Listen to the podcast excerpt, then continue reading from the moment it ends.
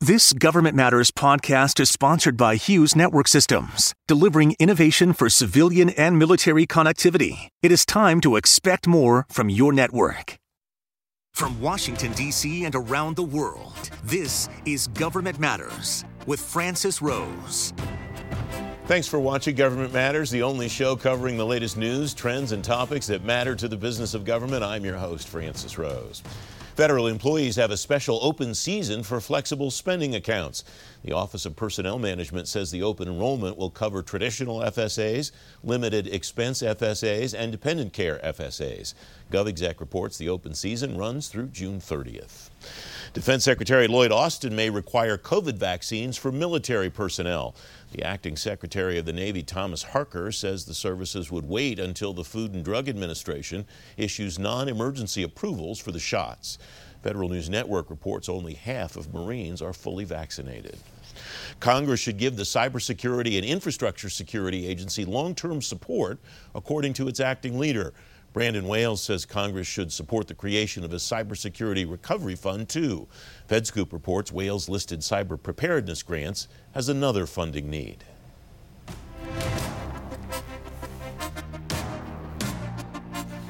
Federal agencies can finally rehire employees at higher grades than they held when they left government. A final rule is out from OPM to detail the processes agencies can follow. Jeff Pon is national co chair of the Training and Development Optimization Council.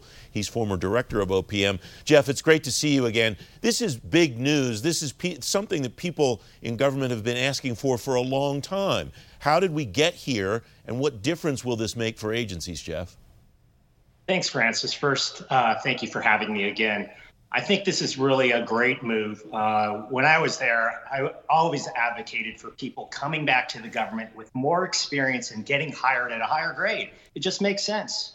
So if you know, if you think about the millennials, they're just uh, having jobs about 2.3 to 2.5 years and going from job to job, and that's not just in the government, but it goes to private sector as well why can't we count the experiences that people gain outside of the government and coming back and enriching the government with all those different types of experiences?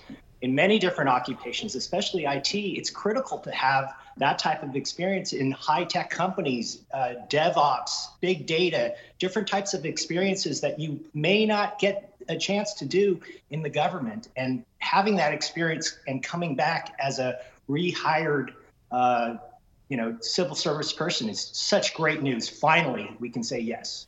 Pursuant to civil service principles, Jeff, how can a manager or an agency or the government as a whole uh, objectively evaluate the qualifications and the experience that somebody got in the time that they were out of government? Yeah, I think that's a fair question. Uh, we still have the GS system, and the GS system uh, ranks and rates uh, different people's uh, knowledge, skills, and abilities and experiences. That's what the Career Mosaic was all about uh, when we created the GS system. So there's a way of ranking and rating those things, um, but not having a way to count experience uh, from the time that you've left government is quite unfair to people that are getting different types of experiences throughout their whole entire career. We need a much more mobile and agile type of workforce that comes in and out of government, and we need to get rid of the antiquated uh, systems that say you must, uh, you know, be in your agency, be in your job for the next 20 something years. Then you get the great benefits and retirement and the accumulated TSP that you have. You should earn it as you go, just like the rest of the world. Um, Nicole Ogrysko in Federal News Network, uh, writing about some of the comments about the draft on the draft rule, wrote this: Some agencies and unions have and unions have raised concerns, saying this rule may be abused and potentially erode the bargaining power of staff. How do you propose that uh, OPM, uh, individual agencies, and individual human capital offices uh, avoid getting into that situation? Uh, I think that argument is is um, tough to argue because if you take a look at what we're trying to do, we're trying to make sure that it's fair for everybody, including the people that are in government right now and outside of government that are coming back in as re- reemployed people in the government. I think the, the critical factor that you have to ask yourself is making sure that the process is market based and much more sensitive to current dynamics that are inside and outside of government.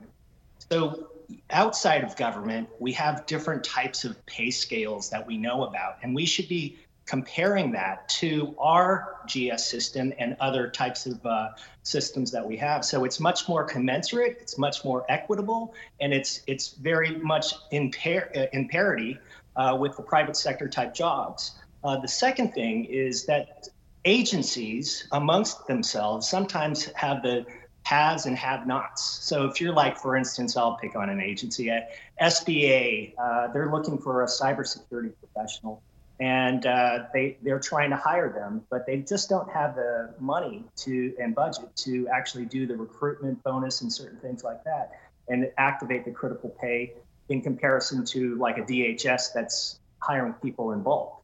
So there's some disparity between agencies, and and you know I think uh, we need to think about having cadres of IT professionals that work across different agencies for, for emergency reasons, for reactive reasons, um, and then the people that actually do the um, maintenance and operations type things. So it's kind of like the Army. When you go to uh, have a, a, supply sergeant, you're assigned to that uh, supply sergeant. You don't get to pick.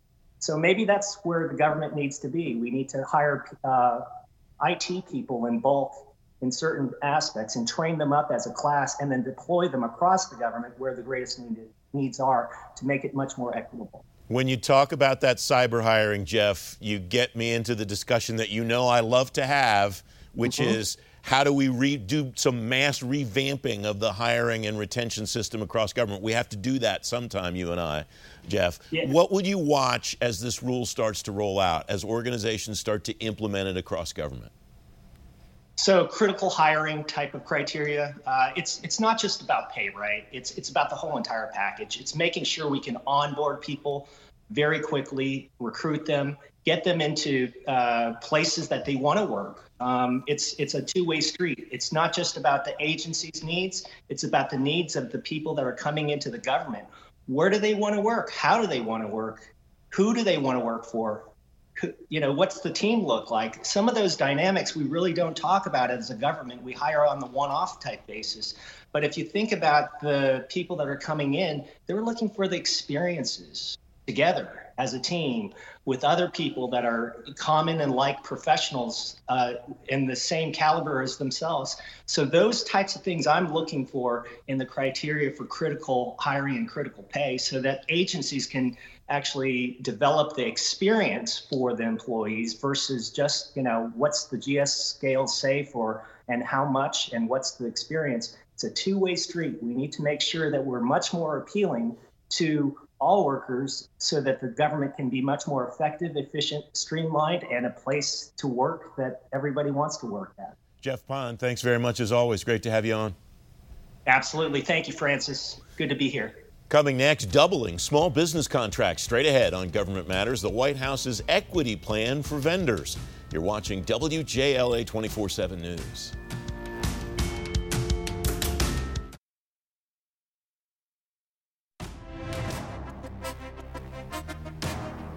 Welcome back. The Biden administration will aim for doubling the contracts for small and disadvantaged businesses.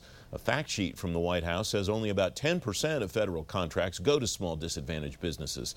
Liza Craig is counsel at Reed Smith Global Regulatory Enforcement Group. Liza, welcome. Thanks very much for coming on the program. What's your takeaway from the fact sheet, what companies will have to do, and what agencies should pay attention to as they're starting to look to award these contracts? Yeah, thank you so much for having me. It's a pleasure. Uh, really, there's there's quite a bit here to unpack. You know, um, that you know this this pronouncement from the Biden administration uh, really came on the centennial of the Tulsa Tulsa race massacre. And really, this is all about narrowing that racial wealth gap and reinvesting in these underserved and marginalized communities. uh, agencies are absolutely going to have to redouble their effort, focus on coordination so that they can roll out these programs that the Biden administration really wants to see that's going to pour this money into these communities. And contractors, businesses that want to take advantage, they're going to have to stay tuned as these programs get up and running so that they know how to apply, how to get access to this money, and really how to take advantage of what's coming down the pike. Do you expect time? Oh, excuse me. Do you expect that agencies will have to change the way that they evaluate companies? Um, and, and, will companies have to change the way that they uh, try to uh, demonstrate that they qualify for these contracts? Yeah, no, I don't expect changes in that particular area. I mean, really, I think what President Biden is trying to do is say we're putting more money and more focus on getting companies that already qualify and that already are characterized as small, as marginalized, as from these disadvantaged communities. They, they really want to get them access. The Small Business Administration, as well as other organizations, really have pretty solid criteria set forth with what characterizes a, bu- a business and allows it to qualify as small or underrepresented. So those we don't expect those um, parameters to really change. This is really about infusing that capital and getting those businesses already designated as such access to that money. Uh, I read this from the fact sheet. Uh, agencies will assess every available tool to lower barriers to entry and increase opportunities for small businesses and traditionally underserved entrepreneurs to compete for federal contracts. What I, if I read between the lines, and please correct me if I'm wrong, Counselor, what I don't see is and any uh, impetus on any agencies to try to create new things. They're just supposed to evaluate what they already have and maximize what they already have. Am I reading that right?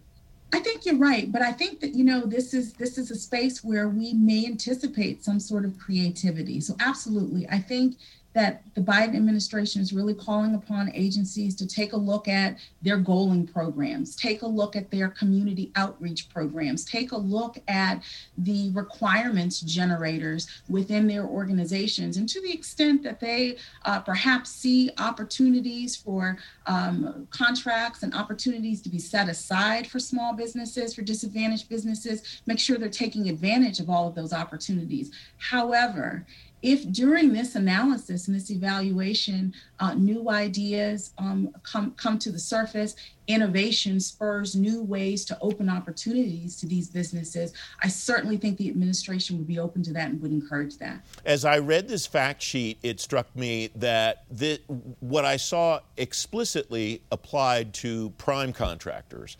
Is there something maybe implicit here on primes that are not um, uh, disadvantaged businesses that are not small businesses to be more aggressive in uh, reaching out to those companies potentially as subs?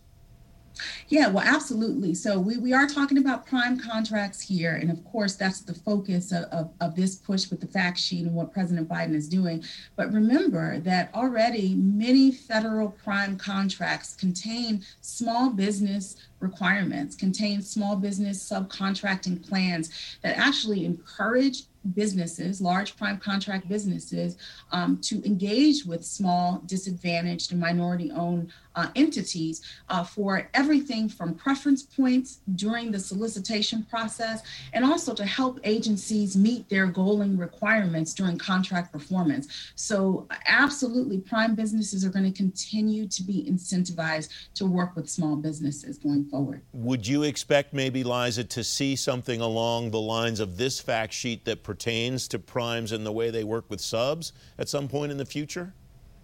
Uh, I think it's possible. I think it's possible when we get get, get a little bit further down the, the line. But as you know, the, the federal government has privity with its primes and usually takes a step back and allows its primes to deal directly with its subs as they so choose. So while I, I think that the federal government can direct and encourage things at the prime contract level, they really are going to um, stand back and allow the process to continue to work. But but we should certainly expect to see uh, th- this excitement about engaging on this level flow all the way down through the supply chain. What will you watch as implementation of this uh, order moves throughout the agencies and moves throughout the industrial base? Yeah, I think that we need to continue to watch for um, policy. We need to continue to watch for um, uh, statements coming out of organizations like the Small Business Administration. You know, they really are the federal administration that is tasked with uh, taking on um, challenges to really support small businesses of all sorts. So we should continue to watch for uh, statements from that agency about programs that are coming online, about reinvigorization of programs that already exist, and, and folks that are um, in line to receive these awards and take advantage of these uh, contracts really need to stay plugged in so they can know where these opportunities are and make sure that they're in the best position to take advantage of them. Liza Craig, thanks very much. It's great to have you on the program. It's a pleasure. Thank you. You can find a link to the fact sheet at govmatters.tv slash resources. Up next, fighting the future fight with GPS. Straight ahead on Government Matters, the options on the table and in the air for Homeland Security. Don't forget, if you miss an episode of Government Matters, it's on our website, govmatters.tv. Be right back.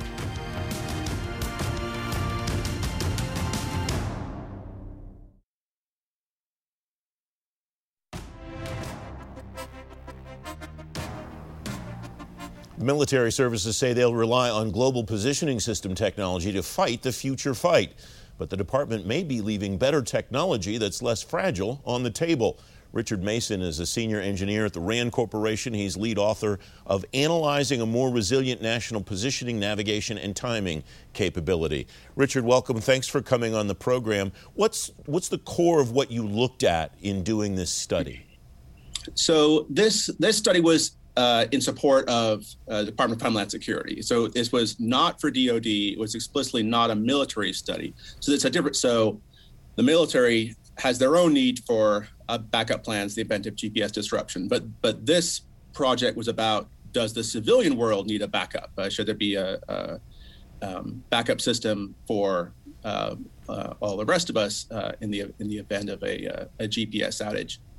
And so we were um, uh, in support of DHS, we were were looking at this problem, and there's a, there's a very long history of this. Uh, I was going through the archives, and uh, Rand did a study looking at backups to GPS in I think 1974 or 1975, about three years before the first GPS satellite was launched. So um, people have been worried about this for a long time, and there's a um, if there's a way in which this study was a bit different from all the ones that preceded it. We tried to take a little bit more level headed uh, look at the risks because there's a um, there's this idea that because GPS is used in everything, which it is, uh, that sort of civilization is hanging by a thread, and if you if the GPS signal is jammed, then um, everything will grind to a halt.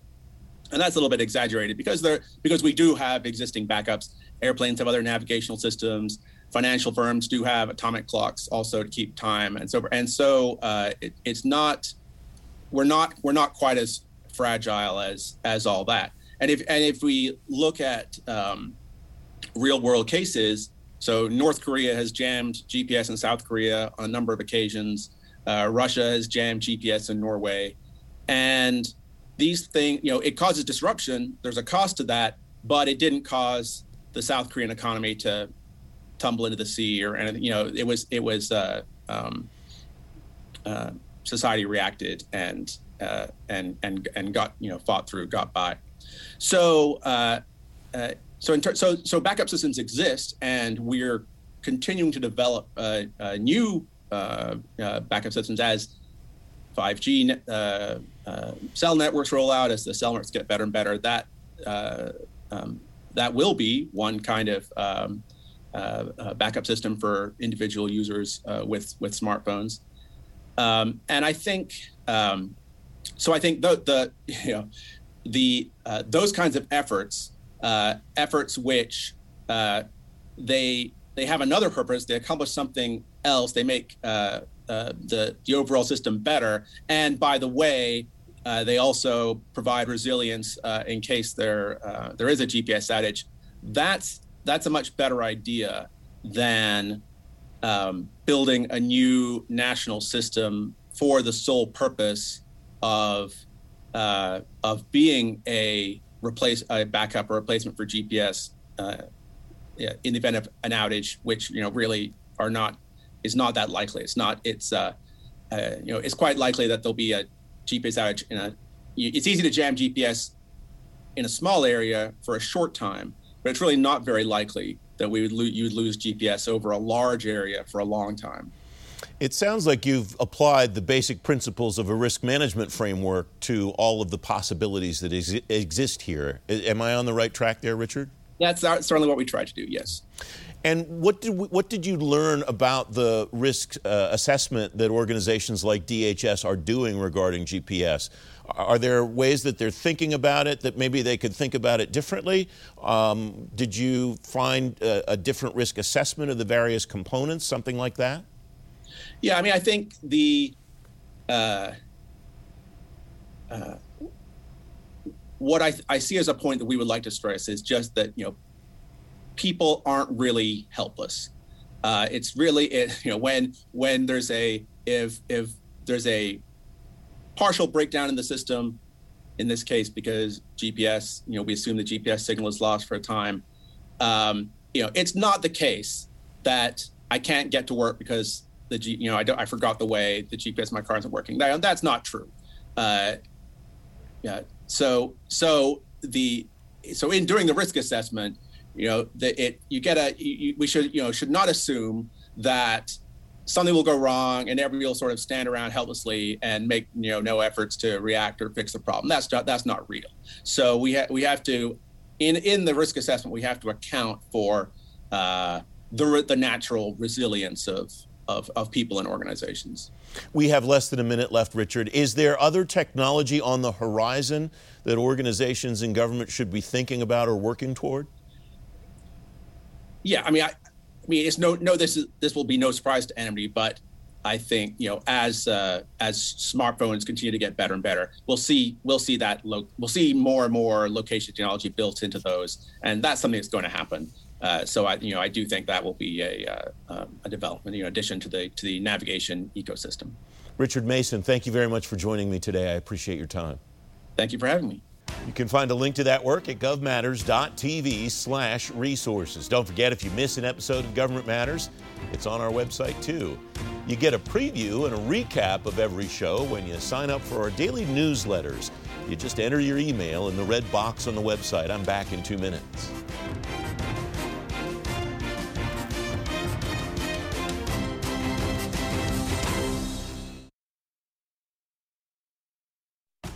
That's the latest from Washington. Join me weeknights at 8 and 11 on WJLA 24-7 News and Sunday mornings at 10:30 on 7 News to stay plugged in on issues that matter to the business of government. Thanks for watching. I'm Francis Rose.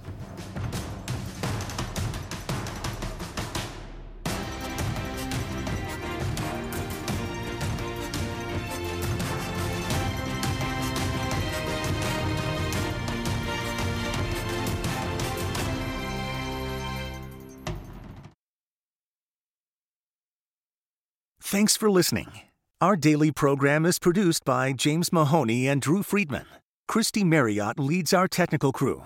Our web editor is Beatrice Haddon. Our director of content is Alan Holmes. Visit govmatters.tv for articles, videos, and more. Government Matters is recorded at WJLA TV in Washington, D.C. Copyright Sinclair Broadcast Group.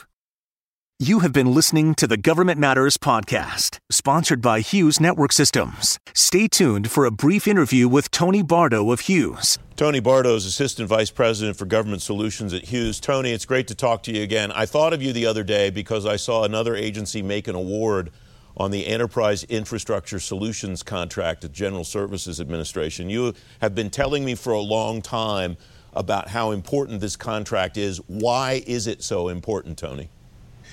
It's so important because the agencies have been dealing with 20 year old network technology um, for 20 years. And and basically this is their opportunity to use this important contract to modernize the network to keep up with constituents who are demanding more digital centric services and the government needs the the network to uh, to step up to those uh, expectations. This is a long-term contract. How is it built so that when Hughes rolls out something cool say 5 years from now that the agencies will be able to access that. The agencies will be able to leverage new technologies that come down the line during the life of this contract. GSA's got a good plan for that. They've got a plan for the on ramping of, of services. Uh, frankly, the, the, the current SD WAN movement is an example of that. SD WAN did not exist when EIS was awarded, but GSA has been working hard with the agencies and with the primes to add these services. So, what's important is that the agencies demand that the um, that, that the primes offer various kinds of SD WAN solutions. There are a number of them out there. They need to not just offer their direct example examples of uh, proprietary services, but there are multiple platforms. Agencies should really meet with the primes and say, "Here's what I want. Here's what I want to. Here's where I want to go over the next 10 to 15 years." Time is of the essence, it strikes me, Tony, because uh, there's a countdown clock going here for agencies to get these contracts awarded. Um, if you're just starting this process at the beginning, first of all, shame on you, I guess. But um, secondly, what's the role of the vendor to help uh, uh, an agency move the ball? Well, I think I think the idea here is to, if you haven't gotten started yet, make sure you're asking the right questions of industry, that you're asking for the right kind of services. If you're still stuck on an RFP or a format that asks for older technology. There are and and there are unfortunately, Francis, a number of RFPs and fair opportunities out there that have asked for the old stuff, and it's it's like the the to, to some extent I'm I'm I'm advocating for timeline be damned. You ought to stop stop the presses start over again and recast the requirement to reflect what's what's needed, uh, what agencies should expect from their networks today. We just have uh, 20 seconds left, Tony. You have you're casting this as an opportunity for agencies to transform the way they do things and not just write a new contract. It sounds like. Oh, absolutely. It's it's it's critical. It's the right time. The technology is very very fresh and can carry the agencies for a long time forward. Tony Bardo of Hughes, great to talk to you, my friend. Thank you, Francis.